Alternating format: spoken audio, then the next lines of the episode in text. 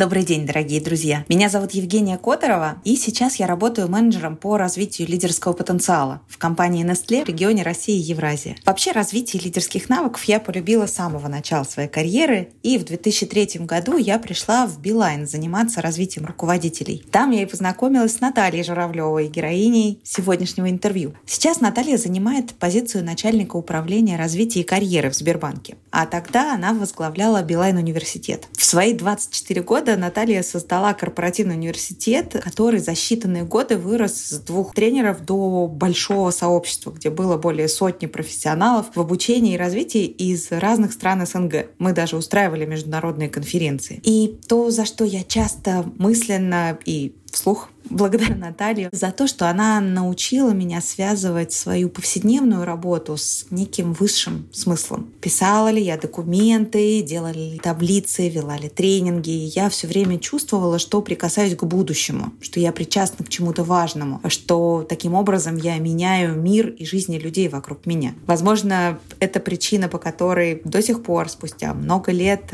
я продолжаю заниматься той же профессией. Желаю вам, дорогие слушатели, испытать тот же трепет и вдохновение от прослушивания этого подкаста. Наталья, добрый день. Здравствуйте. Давайте обсудим, как ваш день, как вообще в целом вы начинаете свой день. Как я в целом всегда да, начинаю? Да, Это просто я встаю в 5 утра и делаю то, что нужно сделать с день. И, соответственно, где-то в 7 я считаю, что я уже сделала важное дело, угу. и поэтому до 9 у меня есть время заняться или чем-то приятным, или чем-то полезным, но явно то, что доставляет больше удовольствия, чем какое-то первое дело. Mm. Что у вас было за первое дело сегодня, если не секрет? Сегодня я разбиралась с джар вопросами, с разными нормативными актами. Это можно делать только на свежую голову, поэтому да. сегодня было такое. Мне кажется, название для подкаста «Джар на свежую голову». Да. А, супер. Расскажите, из чего состоит ваш день в целом вот э, внутри Сбера. Очень хочется поговорить про то, чем в целом вы здесь занимаетесь и какая вот ваша основная зона ответственности. Ну вот так очень кратко, и дальше будем погружаться. В Сбере я отвечаю за образование и часть HR HR, который отвечает за адаптацию, карьеру, оценку и обучение. И основная моя работа связана с тем, чтобы люди, которые здесь работают, чтобы они находили для себя правильные места, чтобы они могли самореализоваться для того, чтобы получали удовольствие, потому что я искренне верю в то, что удовольствие человека от работы зависит от того, насколько он правда на своем месте. И поэтому моя задача сделать так, чтобы люди могли найти это свое место, даже если они пришли не сразу на него. И, э, соответственно, помочь помочь людям э, обучением или другими нашими инструментами как-то справиться с рабочими задачами побыстрее. Угу. А люди сами приходят к вам с какими-то запросами внутри, как это происходит? Ну, а у нас большая организация, поэтому люди имеют, конечно, возможность и написать свои какие-то запросы. У нас работает внутренняя система, она называется «Пульс», которую мы угу. сами разработали и разрабатывали ее уже с такой большой любовью к тому, что делаем, потому что мы уже выстрадали очень большой путь, как же достучаться до каждого сотрудника. И самое главное, как сотрудникам достучаться до HR или до своих руководителей. Поэтому мы обобщили наш опыт, и поэтому стараемся, конечно, угадывать и предвосхищать то, что нужно нашим сотрудникам. Например, мы предлагаем подписаться на позиции, даже когда они еще не вакансии, и у нас работает рек-система, которая тебе рекомендует те позиции, которые нам кажется, а тебе могли бы подойти. Например, мы используем или профиль сотрудника, который мотивируем людей максимально полно заполнять, или смотрим, анализируем переходы, которые были раньше, и на основании их делаем прогноз. Также мы людям рекомендуем обучение, которое могли бы пройти, и используем разные принципы, например, известный всем People Like Me. Например, мы видим, что люди в какой-то профессии, все проходят какой-то курс, а какой-то человек не проходит. Ну, конечно, мы ему намекнем, что, может быть, ты тоже будешь заинтересован, может, как-то случайно пропустил, и поэтому рекомендуем людям и обучение, которое необходимо тоже. А также руководителям рекомендуем людей, которых мы кажется, даже если они еще не ищут работу, которые нам кажется могут быть хорошими кандидатами. Поэтому мы, наверное, не столько отвечаем на запросы людей, сколько пытаемся предвосхитить эти запросы и дать сервис, который поможет. Но, конечно, каждый может к нам прийти, и люди в основном, конечно, приходят, спрашивают, какое обучение выбрать, что развивать, как повысить зарплату,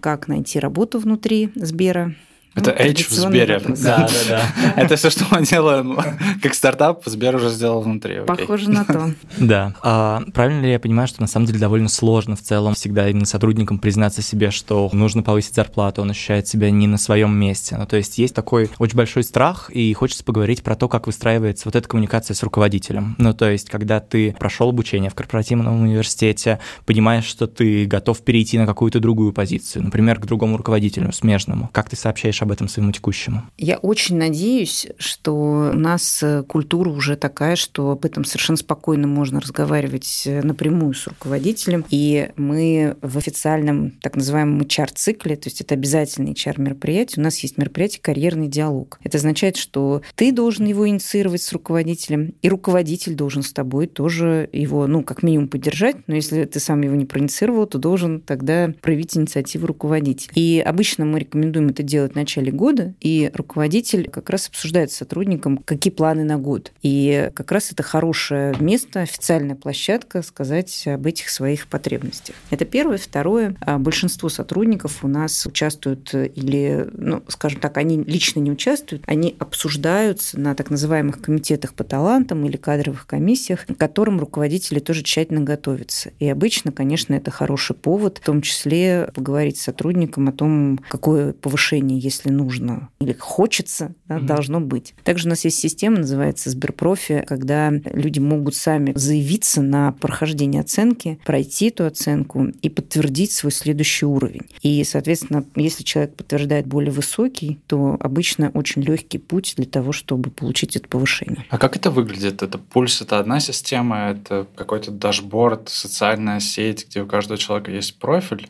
Пульс – это, ну, визуально это похоже на социальную социальную сеть, но, в принципе, да, у тебя есть профиль, и у тебя есть набор сервисов, которыми ты можешь пользоваться. И ты можешь э, зайти в раздел развития, где тебе будут рекомендовать обучение, ты можешь зайти в «Моя карьера», там тебе рекомендуют вакансии или позиции, ты можешь подписаться на так называемый экспертный трек, и, соответственно, от одной позиции тебя проведут к другой, ты поймешь, там, какое нужно обучение, где тебе какой-то проект нужно сделать, и, соответственно, ты приходишь к следующей точке. Но там э, еще много много других сервисов. У нас в системе единый HR-цикл, то есть ты можешь и отпуск свой попросить. В системе можно увидеть, какой статус вакцинации, если, например, ты тимлит, и можно посмотреть у твоих сотрудников сейчас отпуск или не отпуск, запросить обратную связь, ее получить, заполнить форму оценки. В общем, все, что вообще, в принципе, нужно для того, чтобы ты жил в Сбере как сотрудник, все есть в этой системе. Там есть такой внутренний работный сайт, где я могу видеть какие-то вакансии, которых еще нету даже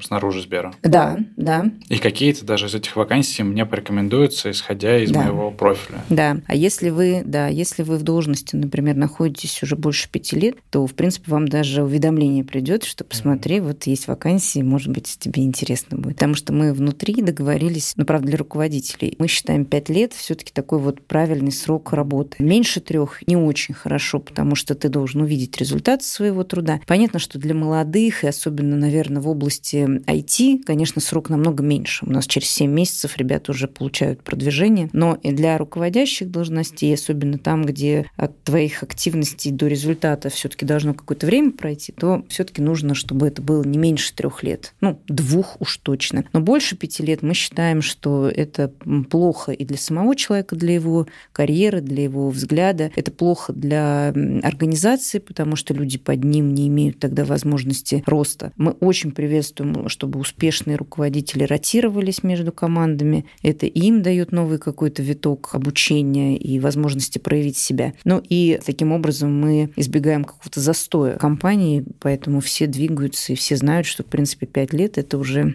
тот момент, когда надо. И там есть компании из всей экосистемы Сбера? У нас сейчас в этой системе есть только те компании, у которых есть эта система, потому что система молодая, и у нас пока 10 компаний дочерних подсоединены к пульсу. Но, соответственно, ты можешь да, видеть всех. У нас на работе РУ есть место, где есть все вакансии к системе, поэтому это пока не бесшовный опыт. В принципе, такая возможность, конечно, есть найти все, но в пульсе пока только те, которые подключены. Бывают какие-то смешные ситуации, когда человек вроде бы хорошо работает, ему все нравится, и тут пульс ему присылает, а посмотри вот эту вакансию. Есть какая-то здесь конкурентная история? Или не испытывает ли какого-то негатива руководитель того человека, которому порекомендовали вакансию, условно схантили человек? Мы настроили систему так, что если человек работает меньше двух лет, то ничего ему вообще никогда не приходит. И более mm-hmm. того, даже когда его ищут, то у него стоит такой восклицательный знак, что его пока mm-hmm. трогать не надо. А, это большая проблема, о которой вы говорите. Конечно, э, вот этот внутренний хантинг – это очень тонкая грань между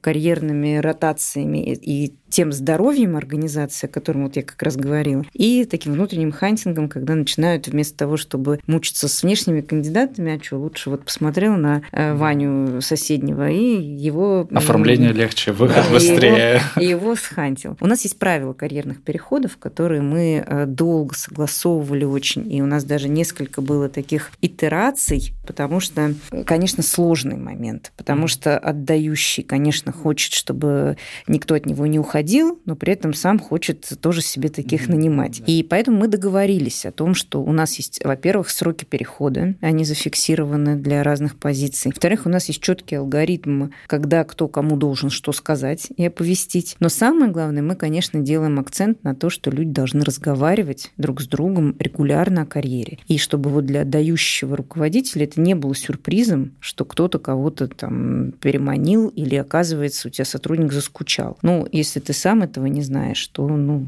извини, тогда, значит, ты не самый лучший руководитель. На самом деле мы считаем, что это больше добро, потому что это мотивирует, конечно, руководителей бороться за то, чтобы быть хорошими руководителями. Если раньше действительно там было, что начальники выбирают подчиненных, и все дрожат, что подумает начальник. Но сейчас мир совершенно изменился, и сейчас э, все сотрудники, особенно редких профессий, ценных, все, они выбирают руководителей, и поэтому, конечно, внутренняя конкуренция для сотрудников, она повышает качество менеджмента, в принципе, в разы. Поэтому мы, конечно, каждый, ну, не проходит, наверное, и недели чтобы мы не разбирали какой-нибудь такой проблемный кейс, когда кто-то кого-то переманил. Но мы договорились, что мы не переманиваем деньгами. Ну и у нас есть сроки все-таки, о которых мы договариваемся. Поэтому за счет этого все-таки наступает настоящая конкуренция проектов, их интересности, способности руководителя замотивировать человека, команд. И интересно, что сейчас тоже еще конкурируют не столько руководители, сколько команды, потому что, конечно, люди хотят приходить в классную команду, где есть классный продукт, где уже есть ну, какая-то культура такая, субкультура.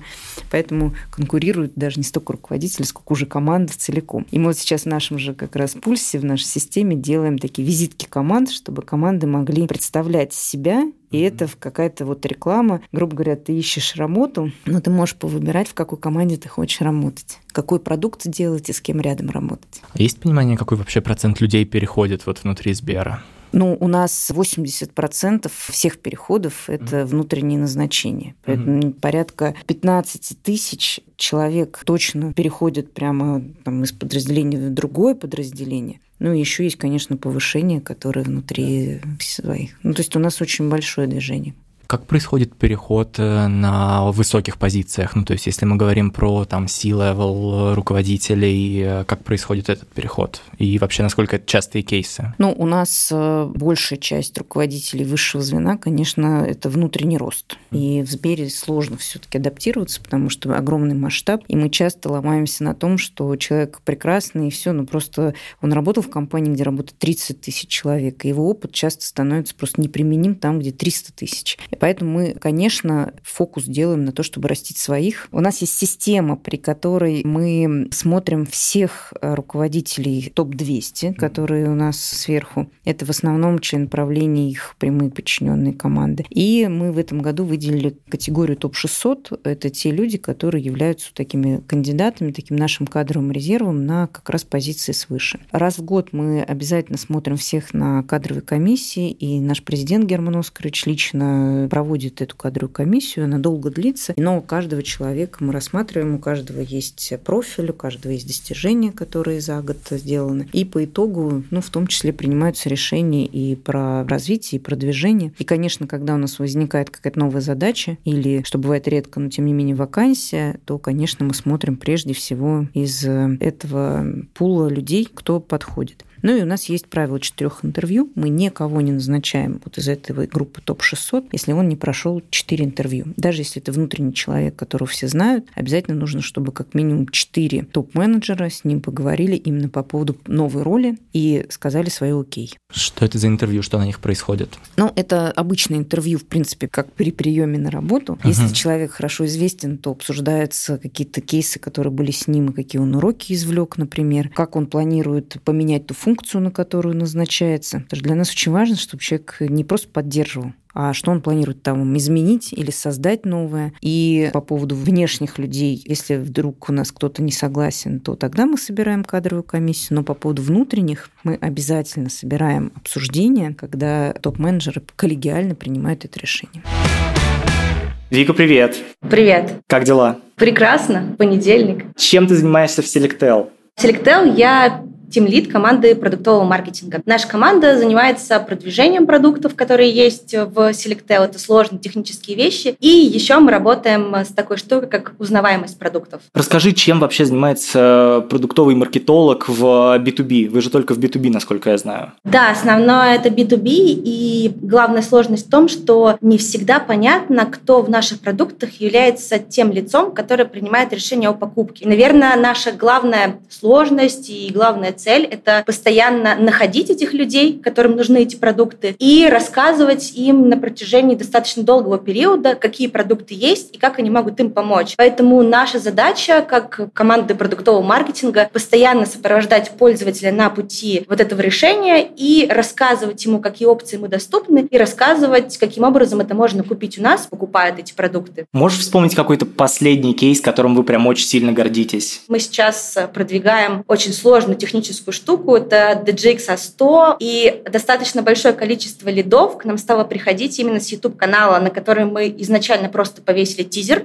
что с такого-то числа это устройство доступно у нас, и сняли его в таком красивом загадочном виде, там буквально 30 секунд, где мы ничего толком не показываем, но очень активно анонсируем. А затем мы стали его разбирать, и люди тоже стали приходить и покупать это оборудование именно после того, как посмотрят, что находится внутри, как мы шутим в процессе и как мы вообще это устанавливаем в серверной стойке. Супер. Расскажи, какого человека ищете прямо сейчас и кто, наоборот, точно не подойдет на эту позицию. Так как у нас достаточно сложная работа и большой объем, то это скорее человек, мы называем его full stack маркетолог, потому что у нас внутри маркетинга есть in-house команда, которая полностью делает маркетинг самостоятельно, мы не работаем с агентствами, и мы работаем с разными каналами. И человек, который приходит э, и становится PMM у продукта, он должен уметь менеджерить работу с этими разными каналами, он должен быть достаточно силен в аналитике, потому что очень важно посмотреть, как эти каналы работают, как они работают для конкретного продукта, что эффективно, что неэффективно. Поэтому, к сожалению, без знания аналитики и только с базовыми знаниями маркетинга будет очень сложно работать. И мы смотрим на опыт работы в целом, как маркетолога. Даже если вы никогда не имели дело с сервером, в целом не понимаете, как это работает, но какие-то базовые вещи, интерес к компьютерам должен быть, потому что, как показывает практика, если человек вообще никогда с этим не имел дела, ему не интересно, то и глубоко погружаться в продукт тоже будет неинтересно. А это нужно, потому что это такая сильная коллаборация коммуникация между владельцем и менеджером продукта и его продуктовым маркетологом. Это связь, которая должна быть построена на понимании того, как работает продукт.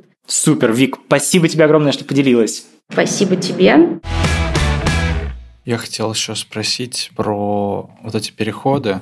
Это, кстати, вообще безумно интересно, то, что вы говорите. Мне кажется, это подтверждает тот факт, что HR в России, он наконец-то перестал быть такой обслуживающей функцией, а стал какой-то стратегической функцией. То, что это все похоже на какой-то, я не хочу говорить план к войне, но это такое стратегическое управление. Есть топ-200, есть топ-600, есть безумное количество процессов, интервью, система пульса, система Сберпрофи. Это интересно. Мы, конечно, отчасти сервисная организация. И у нас есть даже исследование «Голос внутреннего клиента, где нас оценивают как сервис. Вот, например, мой – это адаптация и обучение и развитие. И здесь, ну, действительно меня оценивают, насколько я оказываю этот сервис. Но вместе с этим, конечно, мы давно поняли, что это часть только нашей работы, а, конечно, основная, она лежит в области немножко заглядывать вперед, потому что, например, вот мы несколько лет назад запустили программу «Перезапуск». Она посвящена тому, что мы берем людей, которые не работают в IT, и их обучаем в нерабочее время, но за счет компании на редкие специальности, на дата-сайентистов, на Java разработчиков и так далее. И, ну, что интересно, что там у нас уже порядка 600 человек вот так вот перешли на новые профессии. Очень важно было в какой-то момент спрогнозировать, увидеть, что эти профессии будут нужны, эту возможность предложить и поверить, что это, да, это такой рост, который не, ну, не быстрый может произойти, когда, правда, люди выучатся, правда, смогут вот эти вот редкие профессии замещать. Или, например, у нас есть проект, который там, я очень люблю, это «Школа 21», это школа, где учат разработчиков. Я когда говорю про «Школу 21», у меня всегда мурашки по телу, потому что я считаю, что это на уровне чуда когда люди могут без бэкграунда прийти, без преподавателей и обучиться так, чтобы работать на ведущих ролях в IT. И у нас уже много людей работают, и руководители уже даже выстраиваются за ними в очередь. Но еще несколько лет назад люди не хотели брать стажеров, люди не хотели брать студентов, потому что, ну, вакансию ты на это тратишь, а тебе еще надо инвестироваться, учиться. Но а, и сейчас это по-прежнему, конечно, отчасти есть, но я вижу, как меняется мировоззрение, и я понимаю, что если бы мы когда-то там три года назад не открыли эту школу, то сейчас мы были намного в более бедственном положении с точки зрения IT. Поэтому вот умение, наверное, такое вот спланировать, делать какие-то проекты, чтобы потом ресурс был и чтобы у людей были возможности. Вот это, конечно, наш сейчас такой главный челлендж, чтобы действительно чуть вперед мыслить, э, какие возможности надо будет дать людям и какие люди нам нужны будут. Последний вопрос у меня по пульсу. Это вы сказали, что есть возможность переходить из одной области в другую область, и при этом есть кто-то, кто порекомендует, что нужно сделать, какие курсы пройти, где эти курсы пройти. Вот можете рассказать про этот процесс? Это кто? Это HR-партнер или что это за человек? Или это вообще не человек, а просто система тебе рекомендует? Ну, у нас есть такой вот обычный, наверное, процесс, когда, да, есть карьерные консультанты, так называемые. У нас их э, порядка 60 в организации. Это HR, которые специально мы обучили для того, чтобы они могли помогать людям в карьере карьере. И, конечно, к ним всегда стоит очередь, и понятно, что это, наверное, очень хороший инструмент для того, чтобы спланировать свое развитие. Но, э, конечно, мы не можем полагаться на человеческий фактор здесь, потому что у нас очень много людей, все в разных городах, и никакой HR не может увидеть все возможности карьерные, какие есть. Поэтому у нас сейчас пока мы прописали путей только несколько, только на наши профессии, которые у нас frontline профессии, то есть это те люди, которые, там, например, менеджеры по продажам, которые общаются с клиентами в офисах. У них очень много разных ролей. Соответственно, ты апплицируешься на вакансию, тебе показывают, какой у тебя может быть доход, какое тебе нужно пройти обучение, и ты переучиваешься, и потом становишься одним из первых кандидатов уже для руководителя, который выбирает себе сотрудника. Также мы выбрали профессии, которые вот считаются такими для нас редкими, востребованными, Java, DS и так далее. И мы тоже прописали вот этот экспертный трек, как можно перейти из одной профессии в другую. Мы сейчас заканчиваем описание профилей должностей, где, грубо говоря, про каждую должность описано,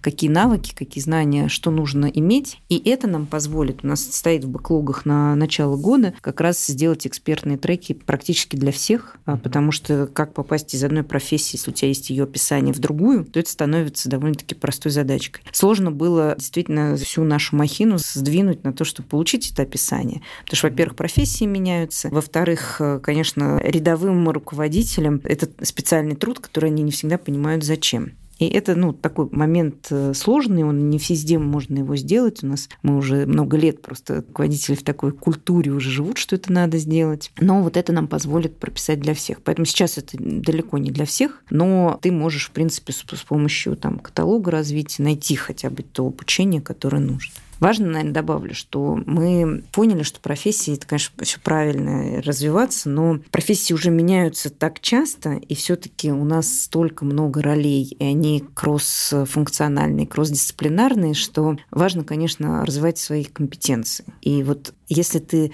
круто умеешь разговаривать с людьми, если ты системно мыслишь, в принципе, ты освоишь любую область и довольно-таки быстро. Поэтому для развития компетенции у нас прямо в разделе развития есть ну, огромные возможности. Есть и программы корпоративного университета, и просто в ленте ты можешь себе маленькие такие какие-то элементы подобрать. Можно онлайн-программу пройти. В общем, очень много всего.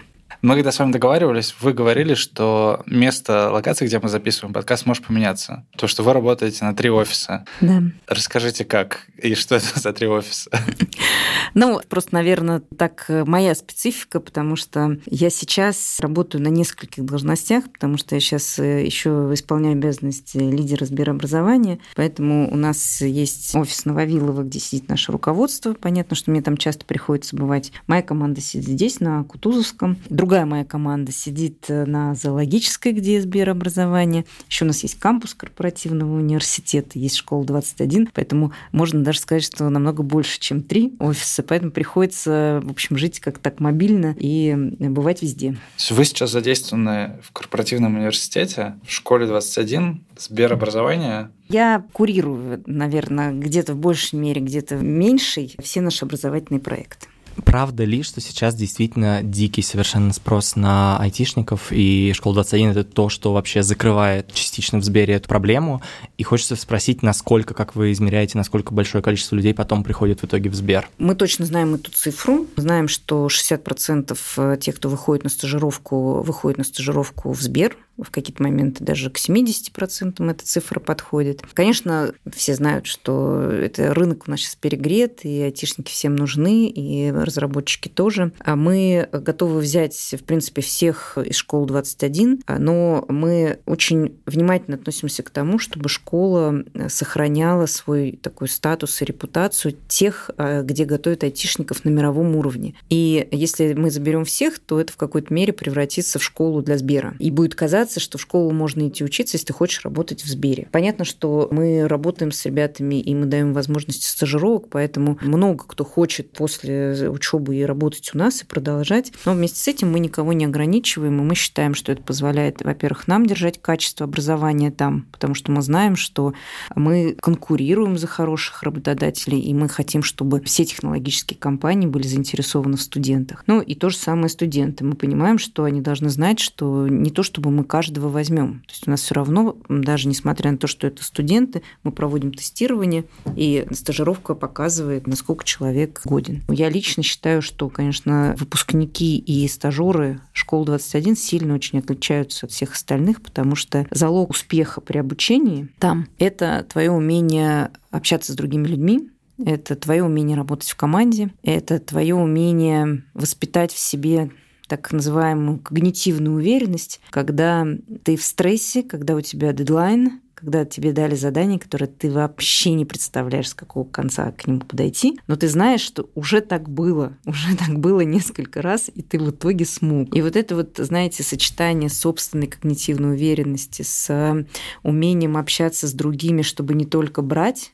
а ты здесь тебе помогли, а здесь ты должен помочь. Это, конечно, воспитывает вот ту самую корпоративную культуру, которую мы хотим, чтобы она была у нас здесь. И поэтому, когда эти ребята приходят сюда, и вот пусть меня все простят, кто услышит, но когда я сравниваю с выпускниками каких-нибудь престижных факультетов, каких-нибудь вузов, то разница на лицо, потому что все-таки выпускники ожидают, что э, у них будет бадди, у них будет ментор, у них будет комьюнити, и все, все, все, что только еще прилагается. А вот э, эти ребята, они ждут только задачу, и они настолько уже выучены в школе, что не надо никого там спрашивать, не надо висеть над душой, не надо ждать, что тебе кто-то что-то объяснит, но ты должен сам это сделать. И это, конечно, те самые soft skills, которые ну, ты нигде не найдешь больше. И то, что это воспитывается в школе, вот, ну, грубо говоря, с момента отбора, это, конечно, там, классная штука. И это удивительно еще тем, что а, так как там далеко не все имеют какой-то математический или IT-бэкграунд, и там есть люди, которые, там, медсестры, например, а, или артисты балета, которые Э, ну, точно не имели ничего там раньше в жизни, связанного с программированием. Но за счет силы soft skills они могут овладеть такой сложной профессией потому что все-таки понятно, что это сложная профессия. И, конечно, вот это вот меня просто поражает. А можно ли выйти после школы сразу же не на стажерскую, а на джуновскую или даже там джун плюс позицию? Да, у нас выходит даже на там, медлов уже по высшей степени вилки, потому что в школе учатся и в том числе люди, у которых есть какой-то бэкграунд. И есть люди даже, которые учатся, и, может быть, в вузах на факультетах специфических, есть прям программисты. Поэтому выйти точно можно, если ты, конечно, с нуля учишься, то нет, нельзя, mm-hmm. потому что они приходят, они даже не знают часто языка там, ну, то есть они знают Java, хотя им надо на Java работать. Поэтому, конечно, нет. Но у нас таких случаев много, то есть можно выйти на высокую позицию. Мне кажется, сейчас на стажера, кстати, можно выйти просто, если у тебя есть компьютер. Там уже всему учат, сейчас такая ситуация. Но мы берем людей на вакансии, и поэтому, в принципе, это как джуновская позиция. Совсем недавно же был э, первый выпуск, да, в этом году. Да. Вообще казалось, что это такая достаточно безумная идея. Я просто сдавал тест.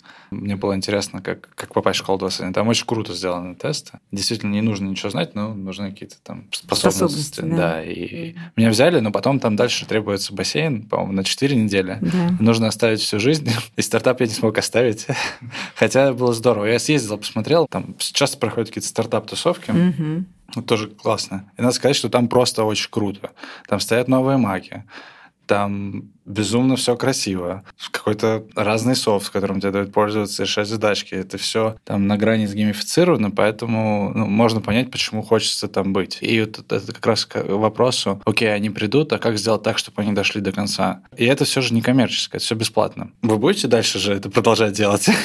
Да, конечно. То есть э, мы вот это направление мы оставляем так, как есть, потому что один из важнейших принципов – это взять лучших. И если это превращается в платную инициативу, то, ну, соответственно, уже накладывает ограничения, что ты возьмешь, может быть, лучших, но лучших из тех, кто может заплатить. И поэтому, например, в Казани и в Новосибирске у нас еще есть общежитие даже. Там, в принципе, ты можешь приехать, и, ну, тебе минимально надо средств на жизнь. Поэтому, да, мы будем продолжать. Единственное, что мы думаем о том, что школа 21 имеет потенциал для того, чтобы дать какие-то возможности обучения и тем людям, которые, вот как вы, не имеют возможности пройти полностью бассейн или или не прошли в принципе отбор, или не могут себе позволить учиться так много, там, или, например, для тех, кто уже на каком-то высоком уровне и не нужно полный цикл проходить, а нужно какие-то кусочки, потому что все-таки технология сама, э, конечно, очень богатая для того, чтобы построить еще какие-то образовательные возможности. И вот это направление мы сделаем коммерческим. А насколько серьезно вы смотрите, когда мы говорим про найм на работу на выпускников каких-то других школ? Ну, то есть, насколько там курс э, после, не знаю, условного скиллбокса или чего-то еще по программированию. Как вы оцениваете кандидатов вот э, после таких курсов? Ну, а, как отдельный источник кандидатов, угу. наверное, мы выпускников таких курсов пока ну, смотрим только точечно. Все-таки мы работаем с выпускниками вузов, да. А, мы работаем с людьми, кто у нас через внутреннюю программу прошли, кто переквалифицировался. Мы работаем со студентами школы 21. Со всеми остальными, но скорее здесь, наверное, мы смотрим на навыки, и неважно, наверное, какой курс человек прошел. А если он что-то может, то, конечно, он тогда будет в общей конкурентной борьбе. У меня есть вопрос еще про школу 21. А вы когда запускали, это же все было в сотрудничестве с Эколь 42 во Франции. А поменялось ли там что-то за эти три года? Возможно, они тоже пробуют какие-то новые инициативы. Вы до сих пор с ними? Это плотное взаимоотношение? Или да, да, мы по-прежнему сотрудничаем с 42, и Наверное, сейчас все, и они в первую очередь, когда у них сменилось руководство порядка двух-трех лет назад, они много уделяют времени именно качеству э, контента прежде всего и качеству образовательного процесса. Они расширяют свои франшизы. Наверное, ничего такого радикального, чтобы сказать, что у них там произошел какой-то революционный момент. Нет, они очень быстро росли тоже, поэтому в какой-то момент сейчас инвестируют в контент и в качество процесса. Наверное же для школ 21 супер логично идти в монетизацию по ISA, Income Share Agreement, да, он, по-моему, называется. Это, наверное, один из вариантов, вы его рассматриваете? Да, мы рассматриваем и для многих, в принципе, наших образовательных инициатив как вариант, да. Про образовательные инициативы вы имеете в виду корпоративный университет? Ну, у нас есть корпоративный университет, у нас есть еще сейчас, я просто не могу сейчас, наверное, оглашать, потому что мы запускаем несколько новых инициатив. Ну, выйдет, если что, плюс две недели, поэтому... Нет, не так, не так быстро. Окей. Можно нам эксклюзив? Да, да, хочется эксклюзив, просто очень хотелось. А, да, простите, к сожалению, не могу. Поэтому у нас, ну, в основном, наверное, да, это и программы корпоративного университета, и у нас в нашем Сберобразовании, в нашей индустрии есть несколько образовательных платформ, которые, соответственно, соответственно, помогают в обучении как школьников, так и взрослых. Я был на сайте еще sbereducation.ru. Вот, и там что-то должно заанонситься скоро. Да, это вот оно. Это вот оно, да? Я его нашел. И там будет marketplace курсов, где можно и создать свой, и купить. То есть это и площадка для тех, кто Видите, вы все создает лучше меня контент. знаете. Да, да, да. Да, да, да. Все посмотрели. Мы в ИЧ просто что-то похожее в какой-то степени идем. И у нас тоже запуск... э, это Я расскажу тоже. Тогда я скажу. Да, да, тогда я скажу, а мы запускаем. Да, да, да. Любой, Мгм. Любая возможность для пиара нашего да. Окей.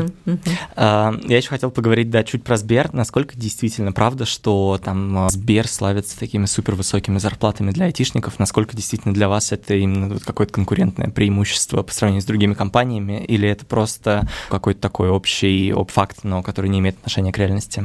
Ну, э, я знаю, что у нас очень конкурентные зарплаты и хорошие зарплаты, но вместе с этим мы также участвуем в общей конкурентной борьбе, и у нас очень много перекупают и переманивают сотрудников. Поэтому сказать, что мы как-то там задавили весь рынок зарплатами, точно нет. Но то, что они у нас достойные и, скажем так, люди не должны идти на какой-то компромисс сами с собой, приходя к нам работать, это точно.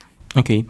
А, Мне очень хочется поговорить про вас. Расскажите, как вы учитесь. Ну, я учусь на рабочем месте, конечно. Мне кажется, что прежде всего, конечно, обучение это за счет разных новых задач и новых проектов происходит, и я в это свято верю, поэтому я в том числе верю, что раз в пять лет надо менять работу, потому что ты за эти пять лет два года выступаешь в роли такого ученика, два года даешь результат, потом год пожинаешь плоды, готовишься к следующему рывку. И я вместе с этим и, конечно, учусь на обычных курсах. В этом году я себе решила дать шанс воспользоваться пандемией и обучиться на тех курсах, на которых могу у хороших университетов. Я закончила один онлайн-курс в Стэнфордском университете, один в Ельском. И мне очень понравилось, хотя я ожидала, что я буду очень скептически к этому всему настроена, но мне очень понравилось, как они строят онлайн-обучение, мне очень понравилось учиться в таком режиме. И, наверное, при вот сейчас моей жизни это единственный вариант, который возможен, потому что я не могу куда-то там уехать надолго. И мне показалось, что это, конечно, то, что в твоей жизни всегда должно быть, потому что операционки нужно все время вытаскиваться. И мне понравилось, что в Стэнфорде, что в Еле у тебя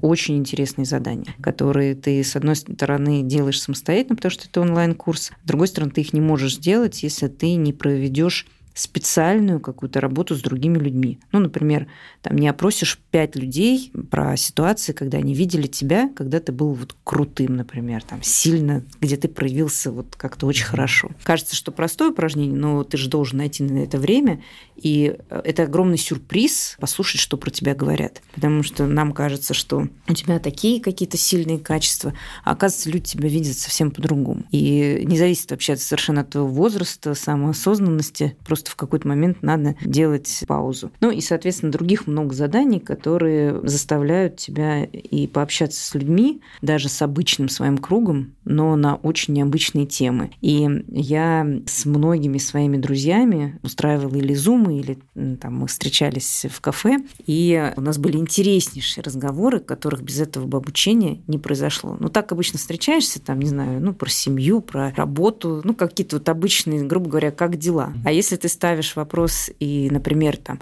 слушай, а вот давайте поговорим, как ты выстраиваешь там, нетворк. Вот ты с кем дружишь, а с кем не дружишь. Вот в кого ты инвестируешь, в кого не инвестируешь. И оказывается, что даже люди, которых ты вроде хорошо знаешь, оказывается, у них там есть какие-то мысли на эту тему. Оказывается, у кого-то есть стратегия, с кем они дружат, с кем не дружат. И это прям, ну, для меня это было огромным сюрпризом. И так как ты после еще должен написать эссе, то ты как-то должен не просто поговорить, ты должен это, а, зафиксировать, ты должен это как-то синтезировать, осмыслить, и еще потом переложить для себя в какие-то lessons, которые ты, ну, какие-то уроки, которые ты для себя извлечешь, желательно еще и в план. И ты это должен отправить, а тебе еще фидбэк напишут, и еще тебе баллы поставят. Насколько ты, в принципе, ну, у тебя план реалистичный или нет, насколько ты, в принципе, качественно выполнил. И вроде ты сам с собой онлайн учишься, но такой опыт не просто так. А как назывался курс? Один у меня был Discovering Path to Power, Путь к власти. Но это очень смешно, это, по сути, курс «Как делать карьеру». А второй у меня был про женское лидерство в Ельском университете. Мне всегда было интересно, что такое женское лидерство. Ну вот, узнала их точку зрения. Классно. В Ельском еще очень классный курс Science of Wellbeing, по-моему, называется. Да, известный тоже. очень, да, да. да, да, очень известный. Mm-hmm. А есть ли у вас ментор? У меня нет официального ментора. Я как сапожник без сапог, я владею менторской программой, имею право на ментора, но у меня нет ментора. Но у меня есть мои руководители, которых я безгранично уважаю. И у нас такая интересная структура, что у нас, э, мне кажется, у каждого, кто, ну, где-то так вот, руководитель высокого звена, всегда несколько руководителей. Есть у тебя кураторы, есть руководители, поэтому я учусь у них. Угу. Можете вспомнить какой-то суперценный совет или что-то последнее, что вы получали от руководителя? Сейчас, конечно, это так э, сладко прозвучит, но вы спросили, собственно, я вспомнила. У нас в этот вторник, вот на этой неделе, была встреча нашего президента с победителями конкурса «Лучший по профессии». И Герман Оскарович много говорил про то, что вот ему кажется, ну, правильно сохранять для того, чтобы быть долго успешным при там, нахождении на высокой позиции в суперстрессовой атмосфере. И вот а, мне запало то, что он сказал, что, конечно, нужно всегда сохранять какое-то спокойствие и равновесие внутри. И когда оно начинает нарушаться за счет отсутствия сна или за счет э, там, каких-то вот э, людей, возможно, которые неправильно тебя окружают, ты начинаешь неправильные решения принимать. И поэтому вот если ты чувствуешь какие-то признаки, что что ты, не знаю, там стал раздражительным или еще чем-то, ты должен сначала привести себя в порядок, потом уже выходить на общение с другими людьми. И вот в том же самом курсе женского лидерства, хотя, ну, то есть я не поняла, почему он называется женское, там нет никаких специфических для женщин вещей. Кликбайт. Это, я думаю, что просто какой-то маркетинговый ход. И там тоже, в общем-то, вся история про то, что лидер – это тот, кто должен правильно set the mood, да, то есть должен правильно задавать настроение команде, и действительно он должен, конечно, сам о себе очень правильно заботиться, чтобы правильные решения принимать. Хочется спросить у вас, как у человека, который развивает менторскую программу, как правильно менториться? Ну, то есть, что есть быть менти, с какими, ну, то есть, запросами нужно приходить? То есть, как вот выстроить правильно эту коммуникацию между ментором и менти? И именно со стороны Минти хочется, наверное, это услышать в первую очередь. Ну, я не уверена, что я знаю ответ на этот вопрос, потому Давайте что порассуждаем, да, просто. опыт очень разный у всех. Мы смотрим всегда и общаемся с людьми, которые проходят через менторскую программу. И, конечно, в каждой паре, даже если ментор один и тот же, или даже если Минти повторяется, то создается какая-то своя химия, какой-то свой процесс, который часто невозможно повторить. Мы нашим Минти э, говорим о том, что, конечно, ну, прежде всего важно понимать, что это их ответственность за их развитие.